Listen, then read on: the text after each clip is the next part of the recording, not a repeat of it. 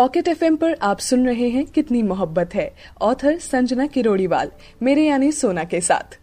बाल सुखाकर मीरा वहाँ से निधि के कमरे की ओर आती है।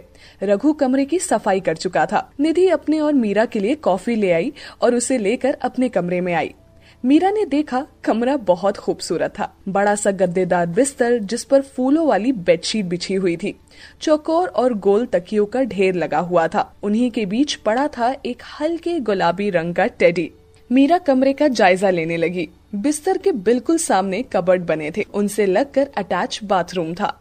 दीवार से लगकर एक स्टडी टेबल था जिसके ऊपर किताबें रखी थी। और एक नाइट लैम्प भी। बिस्तर से कुछ ही दूर एक बड़ी खिड़की थी और उससे लगकर एक बैल्कनी थी जिसमें हल्के गुलाबी रंग के पर्दे थे। मीरा को ऐसे देखकर निधि ने कहा, अरे, क्या हुआ? बैठो ना, कॉफ़ी ठंडी हो जाएगी। हम्म कहकर निधि बिस्तर के एक किनारे पर बैठ गई और निधि की ओर देख कर कहा, समझ नहीं आ रहा निधि, तुम्हारा ये एहसान हम कैसे चुका पाएँगे? तुमने हमें यहाँ लाकर हम पर बहुत बड़ा एहसान किया है। तुम फिर शुरू हो गई नीचे दादू ने क्या कहा था? कि एक दोस्त ही दोस्त के काम आता है। तो इसमें एहसान कैसा हुआ बोलो? निधि ने डपकते हुए कहा, तुम नहीं जानती निधि, तुमने हमारे लिए क्या किया है? मीरा ने शांत भाव से कहा अच्छा जब ज़रूरत होगी, तब हम तुमसे कुछ मांग लेंगे। तुम दे देना, उतर जाएगा एहसान। निधि ने कॉफ़ी का घूंट भरते हुए कहा, ठीक है, मीरा ने कहा, ऐसे नहीं, वचन दो मुझे। तुम राजपूत लोगों के लिए तुम्हारा वचन बहुत इंपॉर्टेंट होता है ना? चलो दो। निधि ने हाथ आगे करते हुए कहा, मीरा ने उसके हाथ पर अपना हाथ रखा और कहा, हम वचन देते हैं, तुम जो मांगोगी हम देंगे। निधि मुस्कुराते हुए मीरा के गले लगी और कहा, तुम खुश रहो, इससे ज़्यादा मुझे कुछ नहीं चाहिए। मीरा भी मुस्कुरा दी। निधि ने वहीं बैठे बैठे मीरा को घर वालों के किस्से सुनाना शुरू किए। चलो, मैं तुम्हें सबके बारे में बताती हूँ। सबसे पहले दादाजी के बारे में। दादू एकदम मस्त इंसान है। मैंने कभी भी उनको गुस्सा करते नहीं देखा। हमेशा हँसते, मुस्कुराते रहते हैं। सबसे ज़्यादा प्यार दादी माँ को करते जानती हो, उस जमाने में भी दोनों ने लव मैरिज की थी। हाउ रोमांटिक ना? दादी माँ कोलकाता से हैं। इसीलिए साल में एक बार दादा दादी वहाँ ज़रूर जाते हैं एज अ लव बर्ड्स हंसने लगती है निधि। इस उम्र में भी उन दोनों के बीच इतना प्यार है। सच में, दादी माँ बहुत लकी है, मीरा ने कहा। निधि मुस्कुराई और कहने लगी हाँ बिल्कुल। उन दोनों के बाद मम्मी पापा है। पापा तो हर वक्त काम में बिज़ी रहते हैं और मम्मा मम्मा पापा की जरूरतों का ख्याल रखने में बिज़ी रहती हैं। जब घर में हो तब भी और ऑफ़िस हो तो फ़ोन करके उन्हें खाने, दवाइयों के बारे में याद दिलाती रहती हैं। निधि रुकी और मीरा की ओर देखकर कहा, पता है मीरा, मम्मा पापा ज़्यादा बात नहीं करते।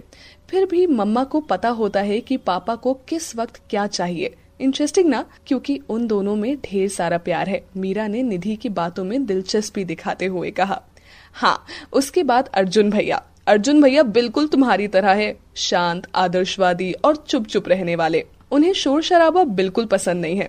एमबीए किया है और अब पापा के साथ मिलकर ऑफ़िस संभाल रहे हैं, निधि ने कहा।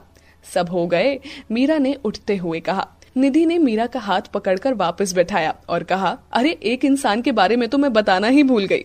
कौन? मीरा ने कहा। अक्षत भैया, दुनिया के आठवें अजूबे कहो तो गलत नहीं होगा। उनको ना आज तक कोई नहीं समझ पाया है। मम्मा पापा भी नहीं अभी अभी कॉलेज खत्म हुआ है उनका। हिस्ट्री में कॉलेज में टॉप किया है उन्होंने, निधि ने चहकते हुए कहा। नाइस मीरा ने धीरे से कहा, वो जो सामने हॉल से लगकर कमरा बना है ना, वो उन्हीं का है। उस साइड कोई नहीं जाता। उनका कहना है, वो उनका हिस्सा है। पागल है वो। अपने ही घर में क्या अपना क्या पराया? निधि ने कहा। मीरा की आँखों के आगे वो नेम प्लेट आ गई, जिस पर लिखा हुआ था, Akshat Vyas, a complicated boy. Meera को अब इस शब्द का मतलब समझ आ रहा था। अक्षत से उसका सामना कैसे होगा, ये वो नहीं जानती थी। पर इतना जान चुकी थी कि वो बाकी घर वालों से अलग ही था। सबके बारे में बताने के बाद निधि ने कहा, अब तुम भी इस घर का हिस्सा हो, है ना? तो तुम्हारा इंट्रो मैं लोगों को ऐसे दूँगी। ये है मेरी सबसे खूबसूरत दोस्त मीरा मीरा राजपूत। थोड़ी चुप चुप थोड़ी खामोश, लेकिन इसकी आँखें बहुत बातें करती हैं। मीरा हंसने लगी और कहा, अरे बस कर, हम इतने भी खूबसूरत नहीं है। निधि ने मीरा की ओर देखा और कहा हाय इतनी खूबसूरत हो कोई भी मर मिटे। मैं लड़का होती ना तो पक्का शादी कर लेती तुमसे। चुप करो सच में बहुत बड़ी नौटंकी हो तुम मीरा ने उठते हुए कहा। अच्छा मीरा मार्केट चले? निधि ने कहा। निधि अगले महीने हमारे एग्ज़ाम शुरू होने वाले हैं और एक महीने कॉलेज नहीं आने की वजह से मेरा सारा रिविजन बाकी है। मैं नहीं जा पाऊँगी प्लीज़ मीरा ने कहा। इट्स ओके okay, मैं भी नहीं जा रही फिर। निधि ने वापस बैठते हुए कहा। अरे तुम क्यों नहीं जा रही अब? मीरा ने कहा, तुम्हें अकेला छोड़कर? अच्छा लगता है क्या? निधि ने मासूमियत से कहा, अरे, हम रह लेंगे। हमारी वजह से तुम अपनी खुशी बर्बाद मत करो। तुम जाओ। मीरा ने प्यार से निधि के गाल को छूकर कहा, थैंक्स। अच्छा मीरा, वो जो फ़र्स्ट फ्लोर वाला कबर्ड है ना, वो खाली है। उसमें तुम अपने कपड़े और बाकी सामान रख लेना और बुक्स मेरी वाली टेबल पर ही रख लेना। और कुछ चाहिए हो तो मम्मा से कह देना या मुझे फ़ोन कर लेना। निधि एक सांस में बोल गई। हम सब देख लेंगे, तुम बेफिक्र होके जाओ, मीरा ने अपना बैग खोलते हुए कहा। निधि अपना पर्स और फ़ोन लेकर बाहर से चली गई। मीरा ने दरवाज़ा बंद किया और फिर निधि के बताए कबर्ड में अपने कपड़े और सामान रखने लगी। सामान रखकर मीरा ने अपनी किताबें निकाली और पढ़ने लगी। किताबों के बीच एक घंटा कब निकल गया, मीरा को पता ही नहीं चला। उसने एक किताब उठाई और लेकर बालकनी में पड़ी कुर्सी पर आ बैठी। मीरा इत्मीनान से किताब के पन्ने पलटते हुए पढ़े जा रही थी। तभी एक तेज चमक उसे अपने चेहरे पर महसूस हुई। मीरा ने उस ओर देखा, लेकिन वो चमक सीधी उसकी आँखों में पड़ रही थी, जिससे वो चाह कर भी अपनी आँखें नहीं खोल पा रही थी। वो तेज चमक शीशे की थी।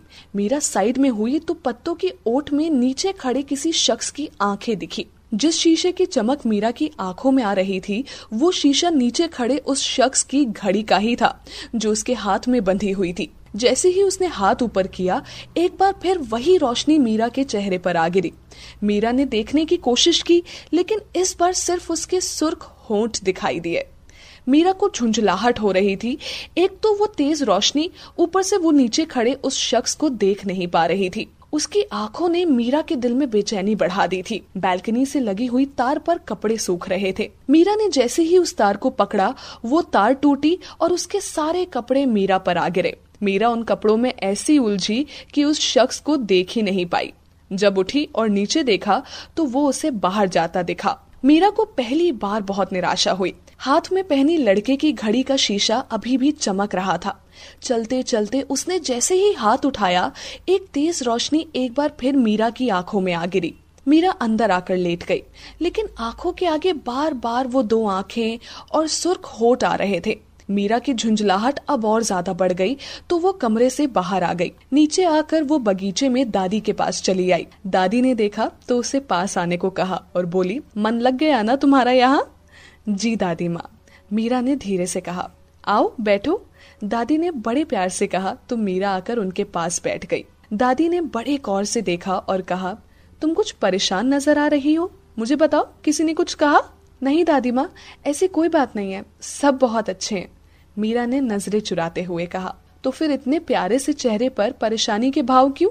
देख, मैं दादी माँ हूँ, चेहरा पढ़ लेती हूँ। दादी माँ ने शरारत से मुस्कुराते हुए कहा, दादी माँ, वो अभी यहाँ नीचे कोई था क्या? मीरा ने झिझकते हुए कहा यहाँ? हाँ वो कुछ देर पहले अक्षत आया था, लेकिन वो पट्टा एक जगह टिकता कहा है? आया कि वापस चला गया? उस लड़के को बस दिन भर घूमना, फिरना, मस्ती करनी है। पता नहीं अपनी जिम्मेदारियों को कब समझेगा ये, दादी ने कहा। ओ तो वो थे। अभी उससे मिली भी नहीं हूँ और टॉर्चर करना शुरू।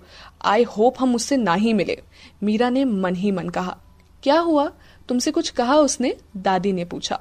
नहीं दादी माँ, कुछ नहीं कुछ नहीं कहा। हम तो बस ऐसे ही पूछ रहे थे। मीरा ने कहा अच्छा तुम कहाँ से हो? दादी ने पूछा, जी भोपाल से। मीरा ने कहा, और उसके बाद दोनों के बीच बातचीत शुरू हो गई, जिससे मीरा उन आँखों को कुछ देर के लिए भूल गई।